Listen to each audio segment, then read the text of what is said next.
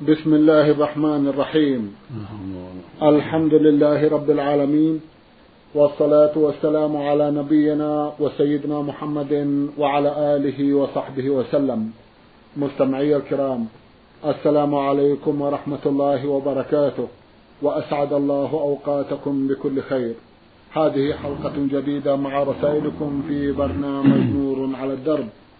رسائلكم في هذه الحلقة نعرضها على سماحة الشيخ عبد العزيز بن عبد الله بن باز الرئيس العام لإدارات البحوث العلمية والإفتاء والدعوة والإرشاد. مع مطلع هذه الحلقة نرحب بسماحة الشيخ ونذكر له تفضله بإجابة السادة المستمعين. فأهلا وسهلا بالشيخ عبد العزيز. حياكم الله وبارك فيكم حياكم الله. أولى رسائل هذه الحلقة رسالة وصلت إلى البرنامج من جمهورية إفريقيا الوسطى.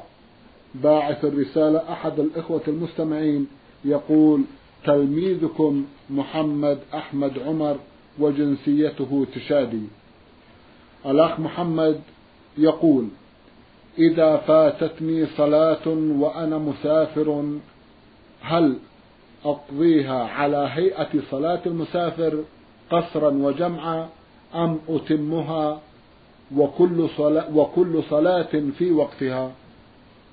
بسم الله الرحمن الرحيم. الحمد لله وصلى الله وسلم على رسول الله وعلى آله وأصحابه ومن اهتدى بهداه. أما بعد فالمسافر إذا فاتته صلاة وهو في السفر وأداها في الحضر فإنه يؤديها أربعة يسردها كلها.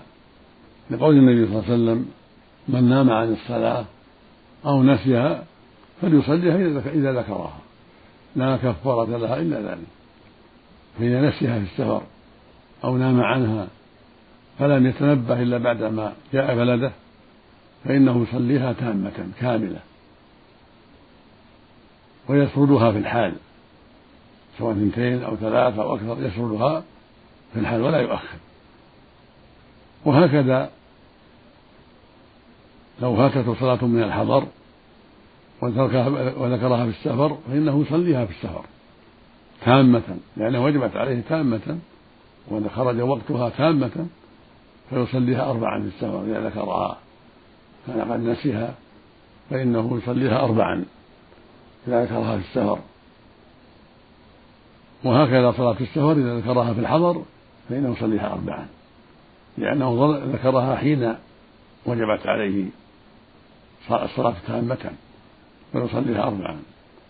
أما إذا لو لو فاتته صلاة السفر وذكرها في السفر صلاها اثنتين مثلا نسي الظهر يوم الثلاثاء وذكرها في يوم الأربعاء وهو في السفر ما زال في السفر يصليها اثنتين لأنها تركها في السفر وذكرها في السفر فيصليها اثنتين نعم.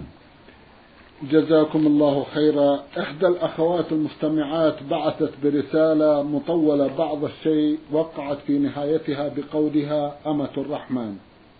ملخص ما في هذه الرسالة أسوال عما يسمى بقراءة الكف سواء كان ذلك جدا أو هزلا.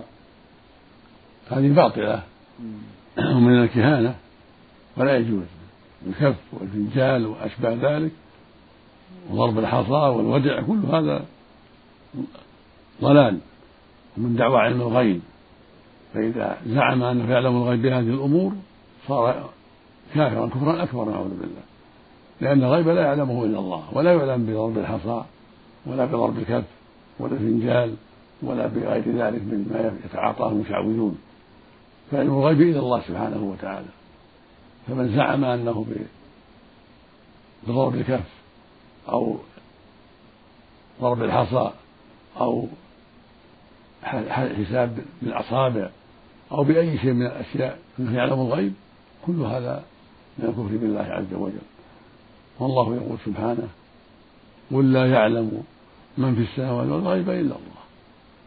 ويقول جل وعلا في كتابه العظيم للنبي صلى الله عليه وسلم قل لا أقول لكم عندي خزائن الله ولا أعلم الغيب. فمن ادعى عمل الكف أو عمل الحصى أو الودع أو غير هذا من الحسابات كله باطل وكله كفر وضلال نسأل الله العافية. نعم. جزاكم الله خيرا. المستمع جابر عبد الباري من الرياض بعث برسالة ضمنها ثلاثة أسئلة.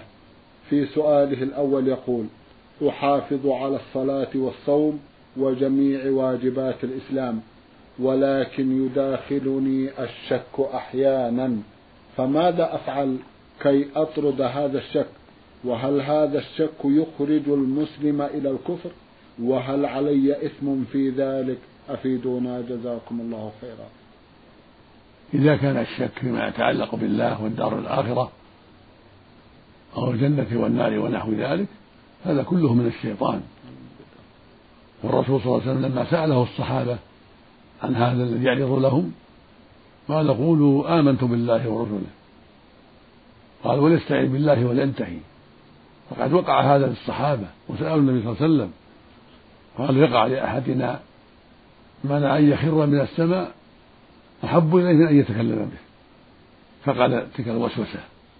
ذاك صريح الإيمان لأن إنكار هذا الوسواس واستعظامه من صريح الإيمان من قوة الإيمان.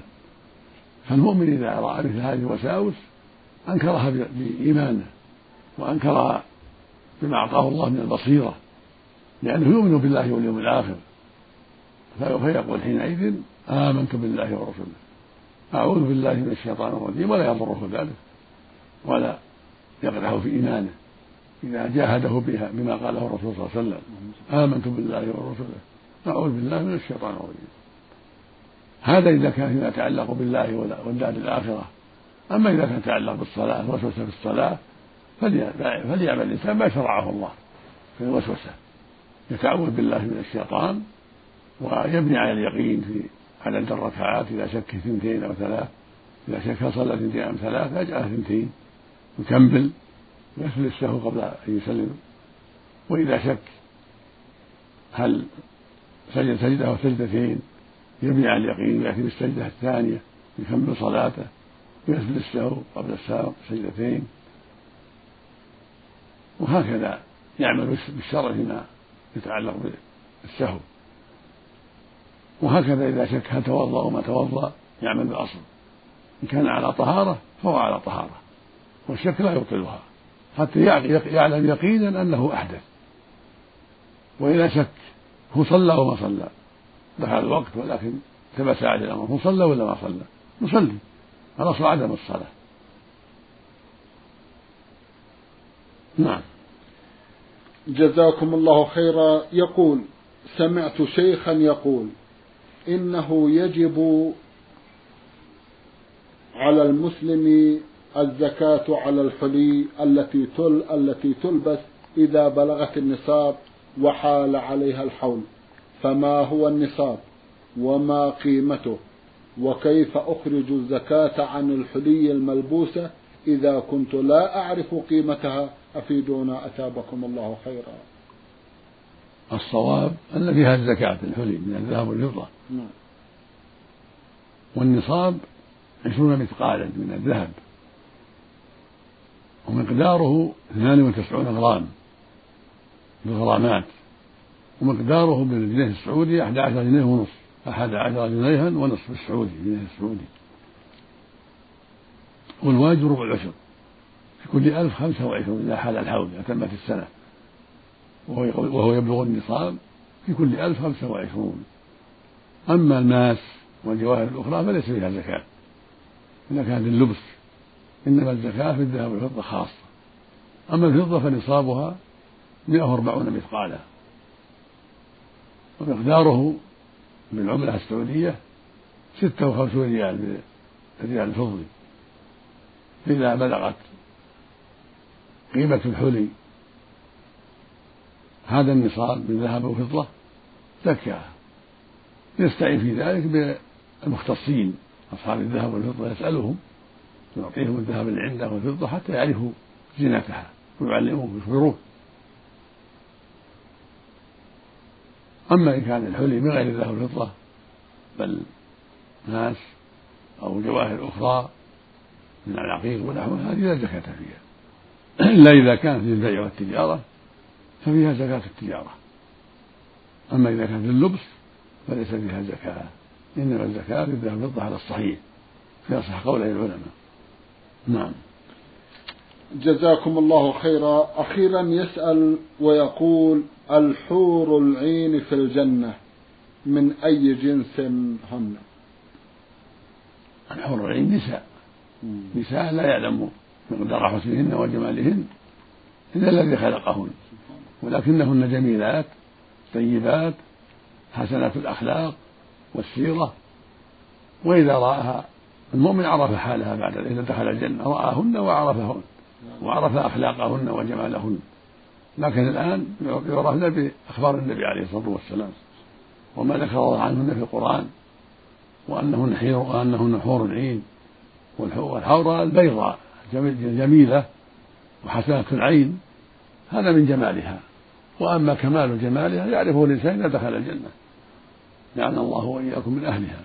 فالمقصود أنهن نساء خلقهن الله جل وعلا.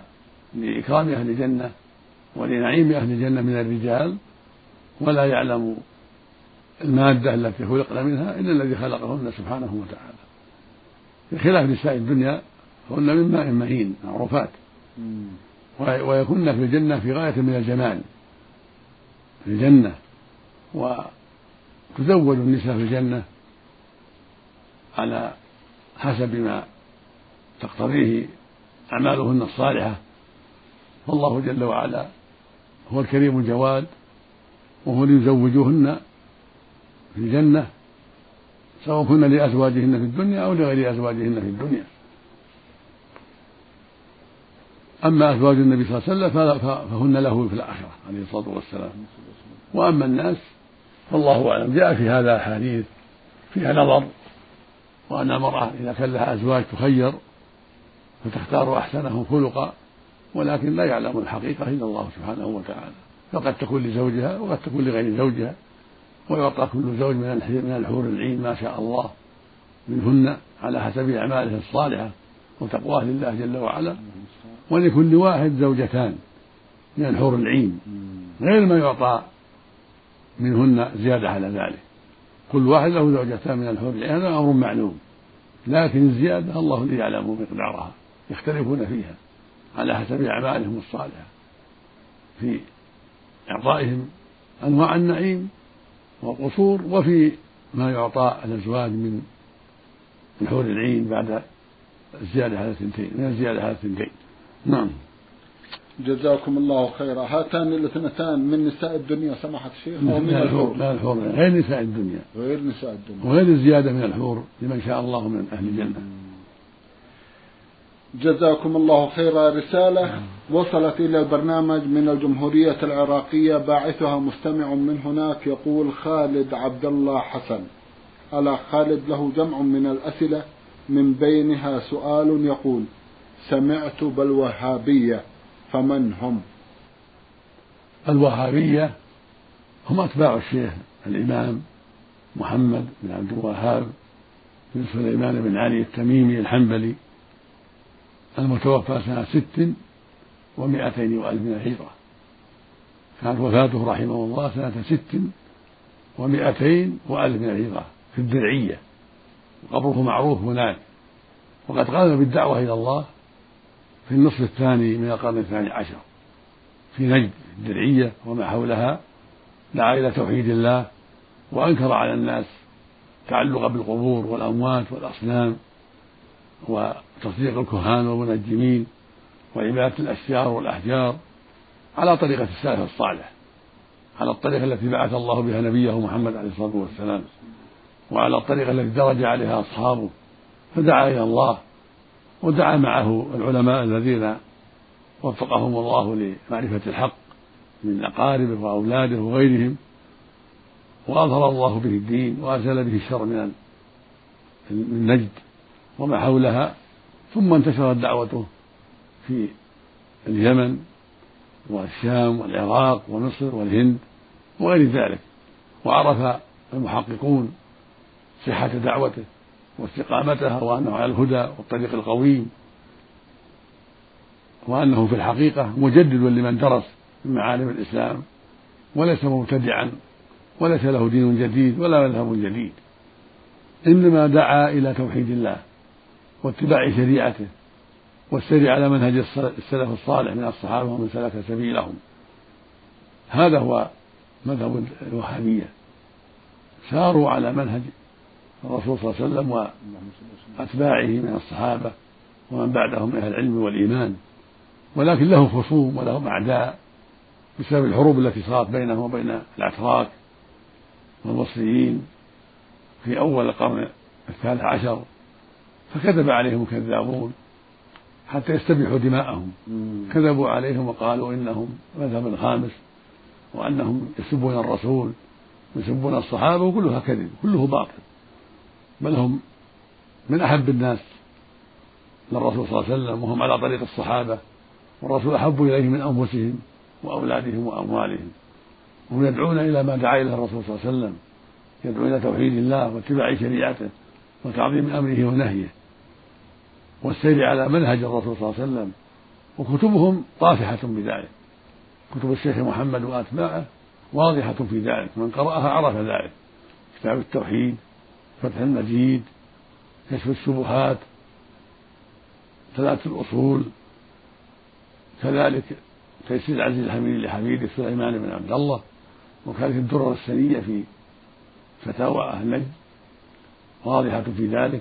وهكذا كتبهم الأخرى ورسائلهم الأخرى كلها تبين ما هم عليه من الهدى والحق وكلها تبين كذب أعدائهم وخصومهم من الصوفية وغير الصوفية ومن عباد القبور الذين كذبوا عليهم لأنهم أنكروا عليه عبادة القبور فكذبوا عليهم.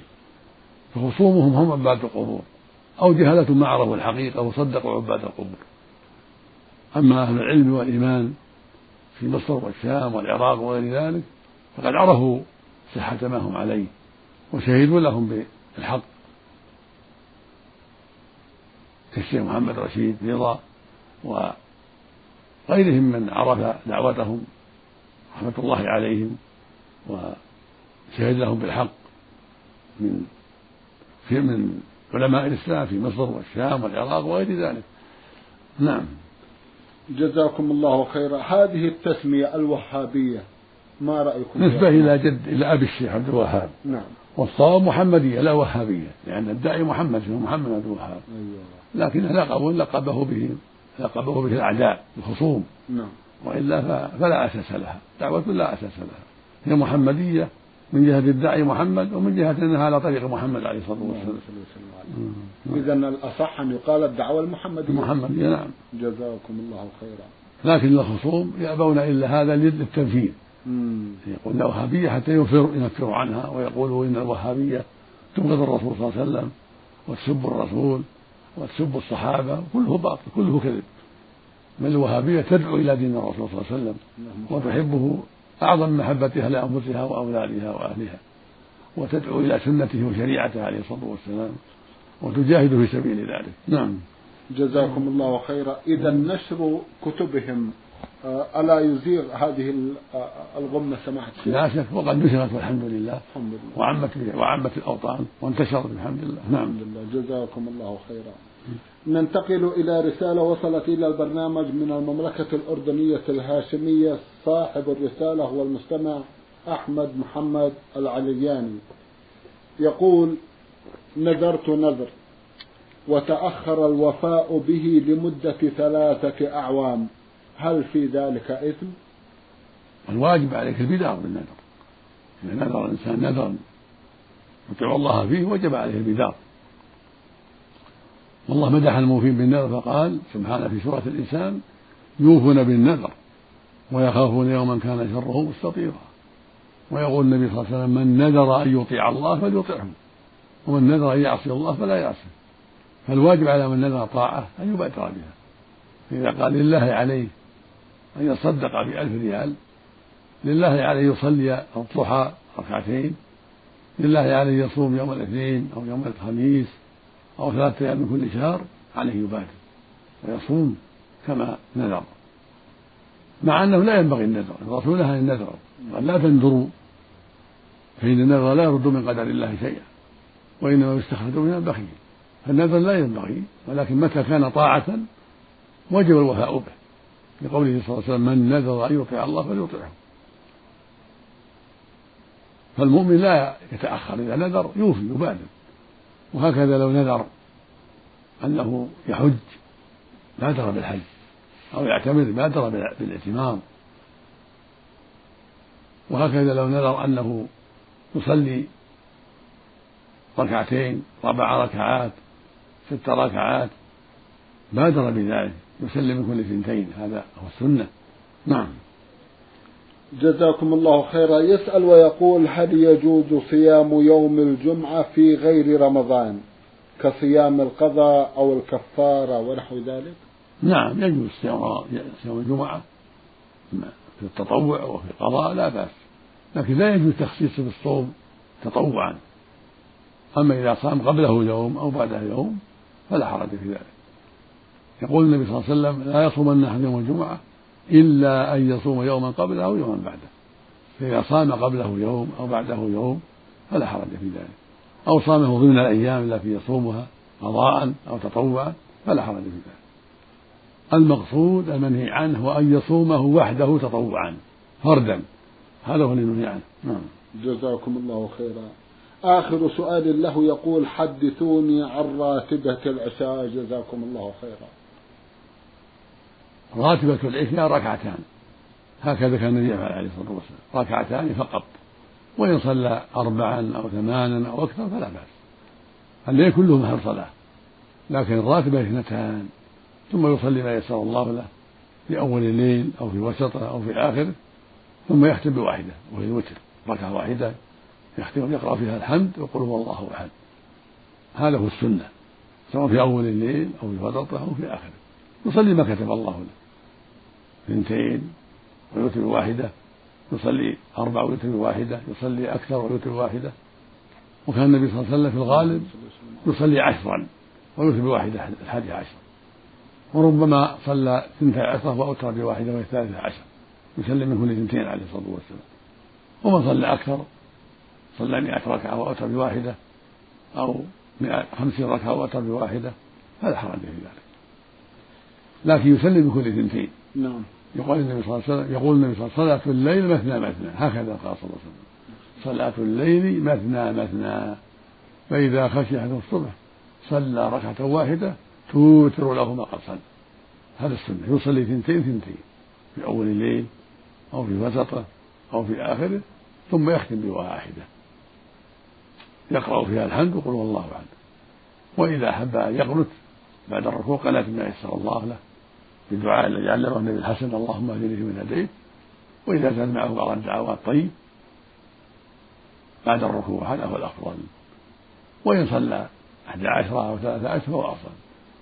مثل فعل النبي صلى الله عليه وسلم أحد عشرة أو ثلاثة عشرة وإن صلى أقل أو أكثر فلا حرج في ذلك. والأمر واسع بحمد الله. الحمد لله. نعم. جزاكم الله خيرا. المستمع مطر أبو سلمى من جدة بعث برسالة ضمنها جمعا من الأسئلة من بينها سؤال يقول لماذا سميت سورة التوبة بهذا الاسم؟ لأن فيها التوبة. تاب الله على النبي والمهاجرين. تاب فيها على الثلاثة الذين خلفوا. ولهذا سميت التوبة. كما سميت البقرة سورة البقرة لأن فيها ذكر البقرة. وهكذا سميت آل عمران آل عمران لأن فيها إن الله اصطفى آدم ونوحا وآل إبراهيم وآل عمران. هكذا سميت سورة الأنفال لأن في أولها يسأل عن الأنفال نعم. جزاكم الله خيرا. لماذا هذه السورة لم تبدأ بسم الله الرحمن الرحيم؟ لأن عثمان رضي الله عنه والصحابة في وقته لما جمعوا القرآن شكوا هل هي مستقلة أو مع الأنفال فلم يضعوا بينها التسمية. نعم. جزاكم الله خيرا. ما هو الشرك الخفي أو الشرك الأصغر؟ ما يقوم بالقلوب يعني الرياء يسمى خفي. يكون يصلي يرائي أو يقرأ يرائي الناس أو يسبح حتى يمدحوه أو يتصدق حتى يمدحوه وهو في نيته مراءاتهم هذا يقال شرك خفي. ويسمى الشرك الأصغر شرك خفي مثل مثل لولا الله فلان. هذا من الله فلان. يسمى شرك خفي ويسمى شرك أصغر وهكذا الحديث بغير الله والنبي أو بالنبي أو بأبيك أو بشرفك هذا شرك أصغر ويسمى شرك خفي لأنه يخفى على بعض الناس. وكذلك قول بالأمانة. هذا شرك خفي لأن حلف بالأمانة. أو بحياة فلان أو بالأنبياء. أو بأبيك كل هذا شرك خفي. كله شرك أصغر. وكله محرم. وكله لا يجوز. نعم. جزاكم الله خيرا. الأخت جيم نون قاف من الرياض بعثت برسالة ضمنتها جمعا من الأسئلة من بينها سؤال يقول ما حكم لبس الخاتم في إصبع السبابة أو الوسطى؟ فقد سمعنا من يقول أن الرسول صلى الله عليه وسلم قد نهى عن ذلك. وما حكم من يكتب صلى الله عليه وسلم بحرف واحد أو بأربعة حروف وهي صلعة النبي صلى الله عليه وسلم نهى عن التختم في الإصبع الوسطى والسبابة والظاهر والله أعلم أنه أراد بذلك الرجال. أما النساء فلهن الزينة في كل شيء. الظاهر والله أعلم أنه أراد بذلك الرجال. وأما كتابة الصاد أو صلعا فلا ينبغي هذا. أقل أحواله الكراهة. بل السنة أن يصلي على النبي صلى الله عليه وسلم. يكتبها كاملة. ويكتب الله لها بها له بها عشرة. من صلى عليه واحدة صلى الله عليه بها عشرة. فالسنة للمؤمن إذا تكلم أن يقول صلى الله عليه وسلم. عند ذكر محمد عليه الصلاة والسلام. وإذا كتب اسمه يقول عنده صلى الله عليه وسلم. في الكتابة في الكتب والرسائل. اللهم صل عليه وسلم. نعم. جزاكم الله خيرا. تقول في كثير من البطاطين صورة نمر أو أسد. فما رأيكم في هذا؟ إذا كانت ممتهنة فلا بأس في البطاطين التي يلتحف بها أو في الفرش التي يوطأ عليها والكراسي لا بأس بذلك لأنها ممتهنة. وقد دل قد دلت حديث النبي صلى الله عليه وسلم على جواز ذلك. وإذا تيسر له خير منها فهو أفضل وإلا فلا حرج فيها والحمد لله. نعم. جزاكم الله خيرا. رسالة وصلت إلى البرنامج من المستمع ألف نون جيم البياتي. يقول في أحد أسئلته هل يجوز للمسلم أن يصوم أيام السنة كاملة أم أن ذلك بدعة؟ جزاكم الله خيرا. لا ينبغي يصوم النبي صلى الله عليه وسلم قال لا صام ولا أفطر. لا صام من صام الأبد. فأقل أحواله الكراهة الشديدة. فلا ينبغي أن يصوم الأبد. أفضل ذلك يوم. يوم يصوم ويوم يفطر هذا هو الأفضل. يصوم يوما ويفطر يوما. قال النبي صلى الله عليه وسلم هذا أفضل الصيام. وهو صوم داود نبي الله عليه الصلاة والسلام. وإن صام الاثنين والخميس كفى. أو صام ثلاثة أيام من كل شهر. فهو طيب. وإن لم يصوم فلا حرج عليه. لا يجب عليه إلا رمضان. إلا أن تجب عليه كفارة أو نذر هذا مستثنى. وإلا فليس عليه شيء واجب بأصل الشرع إلا رمضان. ومن أحب أن يصوم الاثنين أو الخميس أو ستا من شوال أو يصوم يوم ويفطر يوما فهذا كله طيب. نعم. جزاكم الله خيرا. يسأل سؤال آخر ملخصه. يقول حدثونا عن العقيقة وأحكامها وما حكم تأخيرها. ومن الذي يجوز له الأكل منها ومن الذي لا يجوز. العقيقة. هي الذبيحة تذبح عن المولود عن الذكر ثنتان وعن الأنثى واحد. سنة مؤكدة أمر بها النبي صلى الله عليه وسلم. والأفضل أن تذبح يوم العيد يوم السابع. هذا هو الأفضل. وروي عن عائشة رضي الله عنها ذبحها في أربعة عشر وإحدى وعشرين. ولكن الأفضل يوم السابع. هذا هو الأفضل. فإن لم فإن لم يتيسر ذلك وذبحها في الرابع عشر أو في الحادي عشرين كما قالت عائشة فحسن. وإن ذبحها في غيرهما فلا بأس ليس لها حد محدود بس بعد السابع. إذا ذبحها في بعد بعد أسبوع من يوم السابع أو بعد أسبوعين أو بعد شهر أو شهرين أو أكثر فلا حرج. ليس لذا حد. بل السنة أنه يذبحها ولو تأخرت يذبحها الوالد أو الطفل. سنة حق الوالد أن يذبحها ولو بعد الأسبوع. لكن الأفضل أنه يتحرى يوم السابع. هذا هو الأفضل. وحكمها أنها سنة ليست واجبة. يأكل منها ويطعم. يطعم أقاربه نعم. أو جيرانه أو يوزعها على الفقراء أو يأكل بعضها ويوزع بعضها أو يصنع وليمة ويدعو إليها. كل ذلك حسن والحمد لله. جزاكم الله خيرا. سماحة الشيخ في ختام هذا اللقاء أتوجه لكم بالشكر الجزيل بعد شكر الله سبحانه وتعالى على تفضلكم بإجابة السادة المستمعين. وآمل أن يتجدد اللقاء وأنتم على خير. وفق الله الجميع نرجو ذلك. نعم. اللهم مستمعي الكرام كان لقاؤنا في هذه الحلقة مع سماحة الشيخ عبد العزيز ابن عبد الله بن باز الرئيس العام لإدارات البحوث العلمية والإفتاء. والدعوة والإرشاد. شكرا لسماحته. وأنتم مستمعي الكرام شكرا لمتابعتكم وإلى الملتقى. وسلام الله عليكم جميعا ورحمته وبركاته.